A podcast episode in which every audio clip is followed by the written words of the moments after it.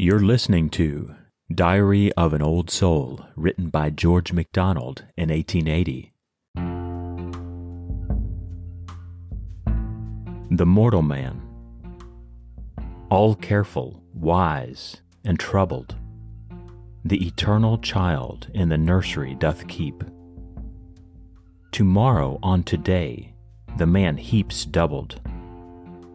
The child laughs hopeful, even in his sleep.